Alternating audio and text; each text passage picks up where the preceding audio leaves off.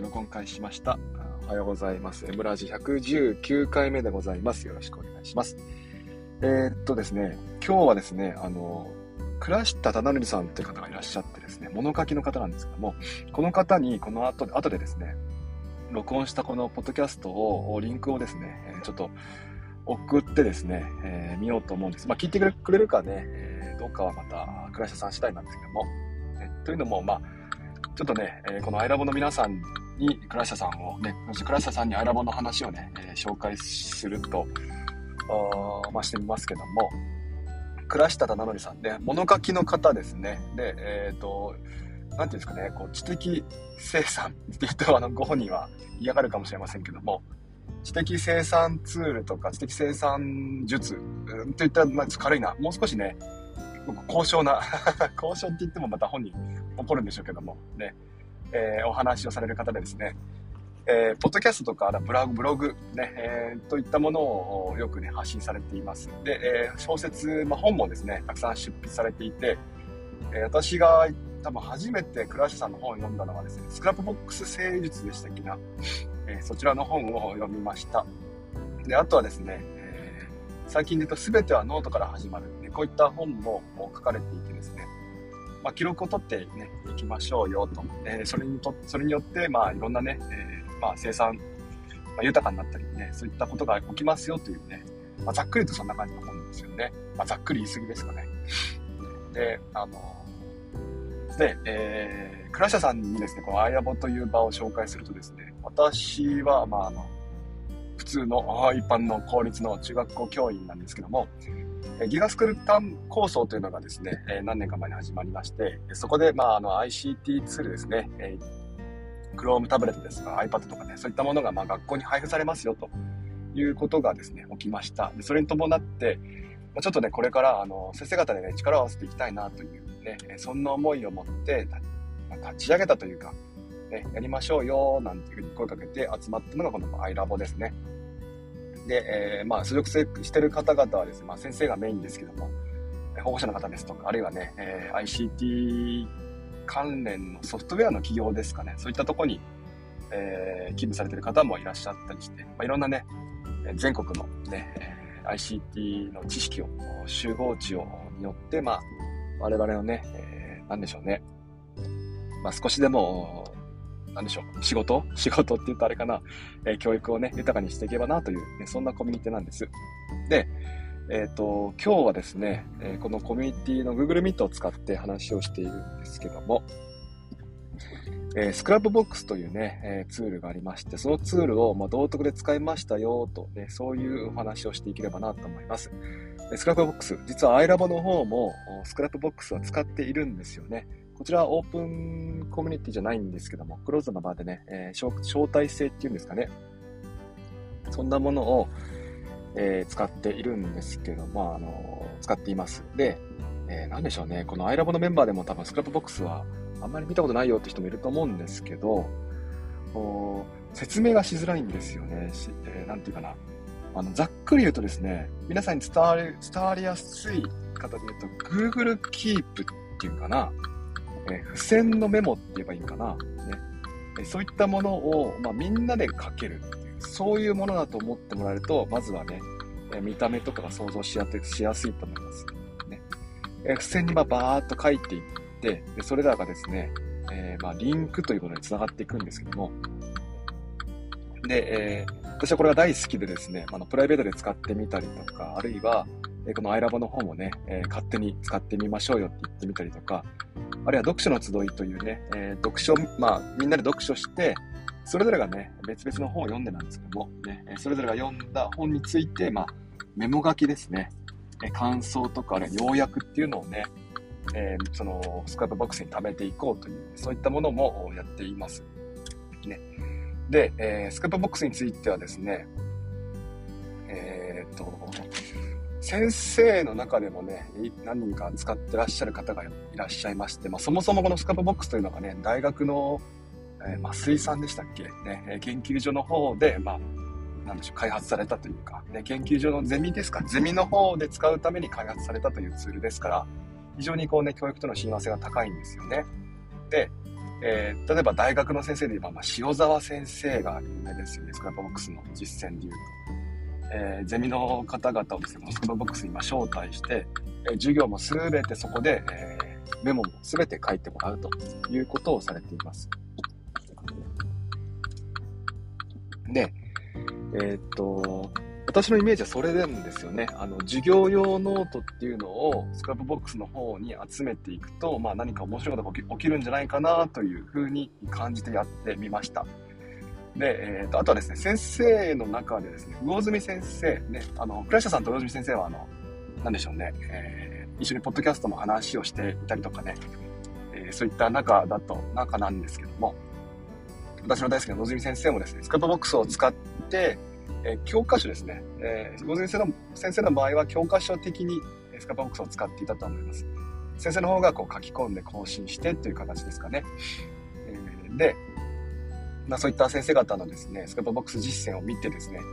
えー、スクボ、スクボって訳すんです。スクボファンとしてはですね、え、これやりたいなとずっと思っていたんですよね。で、あのー、今年度ですか、ね、えー、道徳の時間がありまして、ちょっとね、スカスカボックスを本格的に今年はね、使ってみようと思って実践してみました。で、えー、内容はですね、まあ、あの、単純なものなんですけども、まあ、まずあの、ページ作りますよね。で、えー、その道徳の日にちと、まあ、道徳のタイトルですか、そちらをタイトルにして、スカップボックスのカードタイトルにして、であとは生徒をね、招待して、何でしょうね、えー、発問はそこに書いて、書くんですね。我々がこう、この時の主人公の気持ちは何だと思いますか？なんていうふうに発問をして、それについてね、えー、生徒がまあ、スクラップボックス上に書いていく。で、1枚のカードにえ書いていってもらっています。えもらいました。で、えー、まあ、そういうのをね、まあ、何回か発問して、えー、で生徒に書いてもらって、生徒の書いたものをですね、みんなに見ながら、これどういうことかねとかね、えー、あるいはこういった時、これってどういうつもりで書いたのかなとかね、え生徒のコメントを、まあ、あいじってって言ったらあれですけども、ね、元に、はい、授業を展開していくと。で、次の発問があったらですね、この次の発問をスカットボックス上に、まあ、同じカードに書いていって、その下にまた生徒がバーっとね、書いていくと。いう様子でやってみました。えー、いくつかこれまでもですね、Google ドキュメントやスプレッドシートで似たようなことをやってきたことがあるんです。先生が発問を書いて、その下に生徒があ、まあ、コメントを書いていくと。ねえー、それぞれ、まあ、普通の授業であれば、先生がプリントを配って、そのプリントに、書いて、生徒がですね、書いたものを発表して、先生は黒板に書いて、まあ、シェアするっていう形が、まあ、通常だと思うんですけども、このプリントに書いて意見を発表してというのがね、全くなくなる、なくなってですね、生徒が書いたものがそのままみんなが見られる状態っていうのはね、非常にやっぱり ICT ツールの強みだなと思いました。で、えー、さっきも言った Google ドキュメントとかスプレッドシートもね、使ったことがあったんですけども、これね、えー、失敗しました。例えば、スプレッドシートでやってみたんですね。で、生徒にまず書いてもらって、発問をまあ書いて、その、その発問についての、えー、生徒それぞれの答えを書いてもらいました。で、スプレッドシートはね、あの、なんでしょう、名前の書く欄、名前書く欄と、その横にね、え、自分のその発問に対しての回答を書いてもらったんですけども、え、どんな失敗したかっていうと、このコメント、生徒一人一人のコメントに対して、えー、私の発問に対しての回答に対して、コメントをし合ってもらったんですよ。スプレッドシートってコメント機能があるじゃないですか。そしたらね、このコメントでですね、大炎上したんですね。要はですね、えー、まあ A 君としますね。で、B さんとしますね。A 君が、まあ、あの、私は、僕はこういうふうに思ったって書いたんですね。そしたら B さんがですね、もともとこの A 君と B さん仲が良くないんですけども、B さんがですね、えー、私はそうに思わないっていうふうに書いたんですね。で、コメントで。で、このコメントに対して、その、そのコメントに対して A 君がですね、えー、なんかまあ、ふざけんなぐらいを書いたの、まあ中学生だからしょうがないですよね。ふざけんなっていうふうなこと書いたんですそしたら B さんがですね、えー、それにまだ火に油を注いでですね、え、だって A 君こうでしょ、みたいな書いてみて、えー、全く関係ないようなことを書き書き始めてですね。で、この、周りに見られるわけですよ、コメントっていうのはね。そうすると C 君、D 君、ね、E 君、F さん、ね、いろんな方々がですね、そのコメントに対して、えー、ふーんとかね、あ のよくありますよね。Yahoo コメントですよ。だから Yahoo コメ。これが展開されたわけですよね。いやー、勉強になりました。炎上っていうのはこういう風に始まっていくんだな、という風に、大変勉強になりました。あの、まあ、それはそれで、まあ、危険になったんですけど、まあ、その後ですね、あの、これは炎上ですと。炎上とはって話をしてですね、まあ、あの叱るわけじゃなくて、まあ、これは炎上ですと。伝える感じですね。で、あの、まあ、それぞれ本人たちはですね、まあ、終わった後振り返ってみたらですね、なんでこんなことしちゃったんかなっていうね、あの、まあ、あの炎上した人の気持ちもね、私はその場で分かったっていうね、あの、面白い体験だったんですけども、まあ、二度とやりたくないなと思いました。これについてはね。で、えー、この、まあ、な、なんで炎上起きたかっていうとですね、まあ、おそらくこのコメントっていうのが、あの、なでしょうね、ちょっと隠れた場になるんですよね、UI 的には。ね、閉じられたとこっていうか、まあ、誰でも見られるし、誰でも書き込めるんですけど、ちょっとこう部屋に入らないと書き込めないような様子になるじゃないですか。ね、そうするとですね、えー、まあ、こういった炎上が起きやすいんだなと思うんです、思いましたね。だツイあとは、やりとりも結構ね、個人、個人指摘がされちゃうんです、コメントっていうのはね。この人のここがこうですとかね、意味わかんないしとかね。そういったノリでかけてしまうので、ちょっとこれについてはね、まあまあ、ルールとか設ければね、また変わってくんでしょうけども、まあ、コメント機能を使ったことによって炎上ってのは起きやすかったんだな、なんていうね、発見がありました。で、次にドキュメントを使ってみたんですよね。ドキュメントを使って同じように先生が発問をします。で、ドキュメントに書きます。その下に名前を書いてもらって、名前を書いて横にね、えー、まあ、それぞれの発問に対しての回答を書いてもらったんですね。こちらはですね、まあ、非常に、なんでしょうね。まあ、あ、できるなというふうに感じました。ねえー、まあ、これでできるなというふうに思ったんですけども、えー、またこれ、こちらこれでね、あの、いろいろこう問題がありまして、同時に30人が書くんで、なんでしょうね、かぶっちゃうんですよ。行に、同じ行に10人、20人が集まってしまうんです。ですから、誰かが開業したり、誰かがね、文字打ったりすると、10人、20人のカーソルがそれ動いちゃうんですよ。意味ちょっとわかりますかね？簡単に言うと書きづらいんです。ね、30人が共同編集するとなると、非常に書きづらいのがドキュメントだなって感じました。ね、誰がどこのカーソルにあるかっていうのは、まあ、表示されるんだけども、ちょっと見づらいんですよね。リアルタイム。なんですか、遅延があるって感じですかね。遅延があったり、あるいはね、表示されなかったりすることがあるので、自分がして選択している自分のカーソルが今ある、ね、この行に何人の人がね、いるのかっていうのはちょっと分かりづらかったりするんですよね。誰がどこから書き始めるのかっていうのがね、最初やっぱり、軽くね、えー、混乱が起きるんですよね。なんで、えー、ちょっとね、どうかなって思ったんです。まあ、あの別に番号振っときゃいいんですけど、番号振っといてね、ここに書いてって言っちゃえばいいんですけど、ちょっとめんどくさいんです。だだったらスプレッドシートでね、ガーッとね、こう数字はね、書いてるといいなとか思ってみたりして、えー、まあ、できなくはないけども、まあ、もう少しいい方法ないかなと思ってたんです。で、そこで、スクラップボックスなんですよ。ね。えっ、ー、と、まあ、さっきも言いました。ね、発問を言って書いて、その下にね、生徒は名前と、私の場合名前と、その発問に対しての回答を書いてもらったんですが、えー、一つだけルール設けて、自分のコメント、回答書く前に一回スペースを押してって言ったんですよ。そうすると、 Scrapbox 上はスペース1回押すと箇条書きになるんですよね。えー、ポチッとか丸、黒丸が出てくるんです。これがですね、何でしょうね。一人ゲームになるんですよ。非常にわかりやすいんです。ねえー、あだ例えばこう自分で打ちますよね。打とうと思って選択、カーソル選択するんですけども、うん打とうと思ってスペースポンって押そう押せば、押せばですね、押せば、この行が私の行になるんです。そうすると、そこにいた人たちがですね、あ、ここに誰かが書こうとしてるんだなっていうね、ずれてくれるんです、勝手に。これがね、細かいんだけども、えー、この仕様によって30人が一斉に同じ、コメントするってことが大変スムーズにできたんです。これはいいなと思いました。ね。で、もう本当ね、スクラップボックスは難しい操作いらないので、もうなんでしょうね。生徒みんな Google 端末使ってますが、Google タブレットですか。えー、使ってますので、 Chrome、ごめんなさい、 Chromebook ね、使ってます。えー、開いて、リンク押せば、もう使える状態。ね、で、えー、もう文字打てばそのまま打てる状態。ね、で特に今ですね、リンクとかタグはね、全く説明していません。こちらも私の方で編集しちゃえばいいなと思ってるので、えー、特にねもう本当今これは、何でしょうね、Scrapbox の機能としてはですね、まあ、半分ぐらいしか使ってないかもしれませんけども、非常にこれまでのこう、ツールにはない心地よさがありました。まあ、私が Scrapbox 好きな、好きだというのもある、あり、あるでしょうけどもね。生徒の方もですね、まあ、いろんなツール使ってきましたけども、これどうだったっていうと、非常に書きやすかったっていうふうに言ってくれましたんで、えー、何が書きやすかったかっていう聞いたらですね、まあ、よく答えはよくわかんないっていう回答返ってくるんですけども、まあ、多分、その心地よさの中にはですね、このスペース1回押すと、飛ぶ、あごめんなさい、えー、なんで、バレット、ね、箇条書きになるよとかね、あるいはね、もう打ち込んだ瞬間にね、えー、文字が打ち込んでいくっていうね、その様子がですね、非常にわかりやすいんだろうなと思いましたね。えー、っと、それで、ま、一応道徳の話また戻りますと、ね、私はまあ発問します。で、そんなわけで、生徒はまあ、箇条書きポチってやった後に、名前と回答を書いていく。で、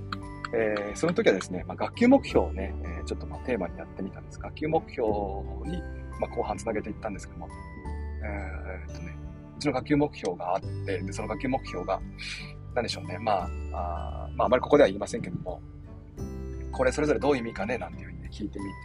みて、で生徒がそれぞれ思い思いにね、これはこういう意味ですとかね、ここにはこんな意味があ含まれると思いますとかね、えー、いうふうに書いていって、えー、で、私がまたそれをね、みんなで見て、あ、これは面白いねとかね、これはどういう意味かなとかね、え、聞いてみたりして、え話を展開していくというふうにしてみました。で、最後にまた感想をね、書いてみたんですけども、えこれまでの Google ドキュメント、スプレッドシート、そういったものと比べて、非常にこの感想量もですね、多いんですね。スプレッドシートドキュメントと比べて、スラップボックスはね、生徒が書く文字の量が、ね、圧倒的に多かったです。で多分これはですね、えー、なんでしょうね。まあ UI なんでしょうね、 Scrapbox のね。どこまでも書いていけるっていうね、安心感がまああるんだと思います。スプレッドシートだと枠がありますよね。で、えー、枠によってちょっとこう、なんでしょうね、制約されちゃうんですよ。別に枠は広がりますけども、でも枠があることによって生徒はね、多少なんでしょうね、えー、あんまりそこまでね、長い文章を書かなくなるんです。で、Google スプレッドシート、じゃドキュメントの方も、まあ、自由に書けるようで、こちらはですね、あの、箇条書きが面倒で、あの、なんでしょうね、文章が折り返し、伝わりますか？文章が折り返されちゃうんですよ。ねえー、私の場合は名前を、えー、書いて、その後文章書いてもらったんですけども、この文章が2行3行になるとね、ちょっと読みづらくなってしまうんですよね。どっからどこまでが自分の文章だっけなんていう風になってしまうんですよ。ね、そんな感じで、えー、ま、ちょっとこう見づらさもあって、えー、書く気にならなかったのかなっていうね、まあ、そこに何かしらこう障壁があったんじゃないかなと想像しています。そして、えー、 Scrapbox の場合はですね、えまあ、スペース1回押せば、それがそのまま箇条書きになって、えインデントもですね、勝手に下げてくれるわけですよ。ね、そうすると、自分の行っていうのは非常に分かりやすい。だから、2行3行書いても、私の文章っていうふうにね、まあ、UI がこう、分かりやすく表示されるわけですよね。多分このあたりも、まあ、たくさん文章を書いて良いんだという安心感につながったと思うんですよね。だから面白かったのはもう1行で終わる子もいれば3行4行書いちゃう子もいたりして、えー、こういうのってあまりね、これまで起きなかったわけですから、非常にね、この、何でしょう、ツールが持ってる魅力なんですかね。この辺を感じました。あとですね、まあ、スペ Scrapbox の最初の始め方なんですけど、私の場合はあの、Google アカウントがね、それぞれまあ先生と生徒に配布されています。で、その先生アカウントで Scrapbox を作ってみました。プロジェクトですね。これはもう、あの、クローズなプロジェクトをね、作りました。で、えっ、ー、と、参加リンクがありますから、この参加リンクを、えー、QR コードにして、で、えー、授業の初めに生徒に表示したんですね。で、その生徒は、まあ、カメラを使って、そこに入ってもらってこれ多分ね、塩沢先生方式だと思います。授業の初めに QR コードを見せて、の QR コード読み込むと、マスクボックス入れますよという風になりますね。このね、なんでしょうね。あの、やっぱこれもですね、スカートボックスの UI の魅力だと思うんですけども、これまで使ったどのツールよりも、生徒はスムーズに入りました。スムーズに入ったし、えー、やってる途中もですね、まあ、特にこう障壁なく、どんどんと書き込むことができたので、なんでしょうね。やっぱ増井先生すごいなって感じましたよね。やっぱこの辺のこう見た目、UI、ね、必要最低限のものしか作らないっていう。左側にね、なんでしょうね。あのメニューボタンすらないですからね。あのハンバーガーメニューも押さなくていいんですよ。もう開いた瞬間書き込めるっていうのは、やっぱ魅力ですよね。えー、まあ、そんな感じでですね、あの、生徒にとっても、まあ、なんでしょう、わかりやすい UI なんだなっていうのがね、あの、伝わって、あの、自分の中でね、分かってね、非常に面白い実験ではありました。えこの後はですね、まあ、おそらく道徳2回目、3回目と同じように、1枚のカードで展開していこうかなと思ってるんですよね。で、慣れてきたら、そうですね、生徒1枚、一人一人にこう1枚ずつカード、ね、ページを作ってもらって、えー、そこに名前のタグをつけてもらってっていうじ、えー、ことをやっていくと、今度はその生徒の名前のね、タグをタップすれば、えー、そのその子が書いたカードがずらーっと並ぶという風になりますよね。まあ、これがまたどんな風に作用するかっていうのはね、まあ、なかなか、まだちょっとね、構想段階ではあるんですけども、生徒にとってはね、1回目と2回目と3回目の道徳の自分の書いたことがずらっと並ぶとね、やっぱ面白いと思うんですよ。ああ、こんな時こんな、この時こんな風に考えてたなとかね、そんな風に思えると思うんですよね。ま、そのためにはですね、まあ、例えばあのニューページで切り出すとかね、その辺も使えると、ま、非常に便利なんですけども、これはまた後、もう少し先の話かなと思って、まずは1枚のカードにみんなで書いてもらう、その書いてもらったものをみんなでシェアして、え授業を展開していくというね、そんなことをやってみようと思います。20分ぐらい話しましたね、こつ。えー、伝わったでしょうか倉下さん。ここまで聞いてくれたでしょうか 一応、一応チャットの方も見てみますね。大丈夫かな？なんか、すみませんね。ラジオチャット。あ、そうですね。あの、炎上についての話がありましたね。そうそうそう、炎上。いや、コメの炎上はね、ほんとこういう風にね、えー、出来上がっていくんだなって伝わってきました。ではですね、あの、一応ここでですね、録音をね、停止します。ここは少し、もう少し雑雑談させてください。倉下さんに、あの、送るのはね、ここまでにしましょう。ね。はい。えー では、えー、倉下さん、聞いてくれると嬉しいです。で、じゃあ一旦録音はここで停止します。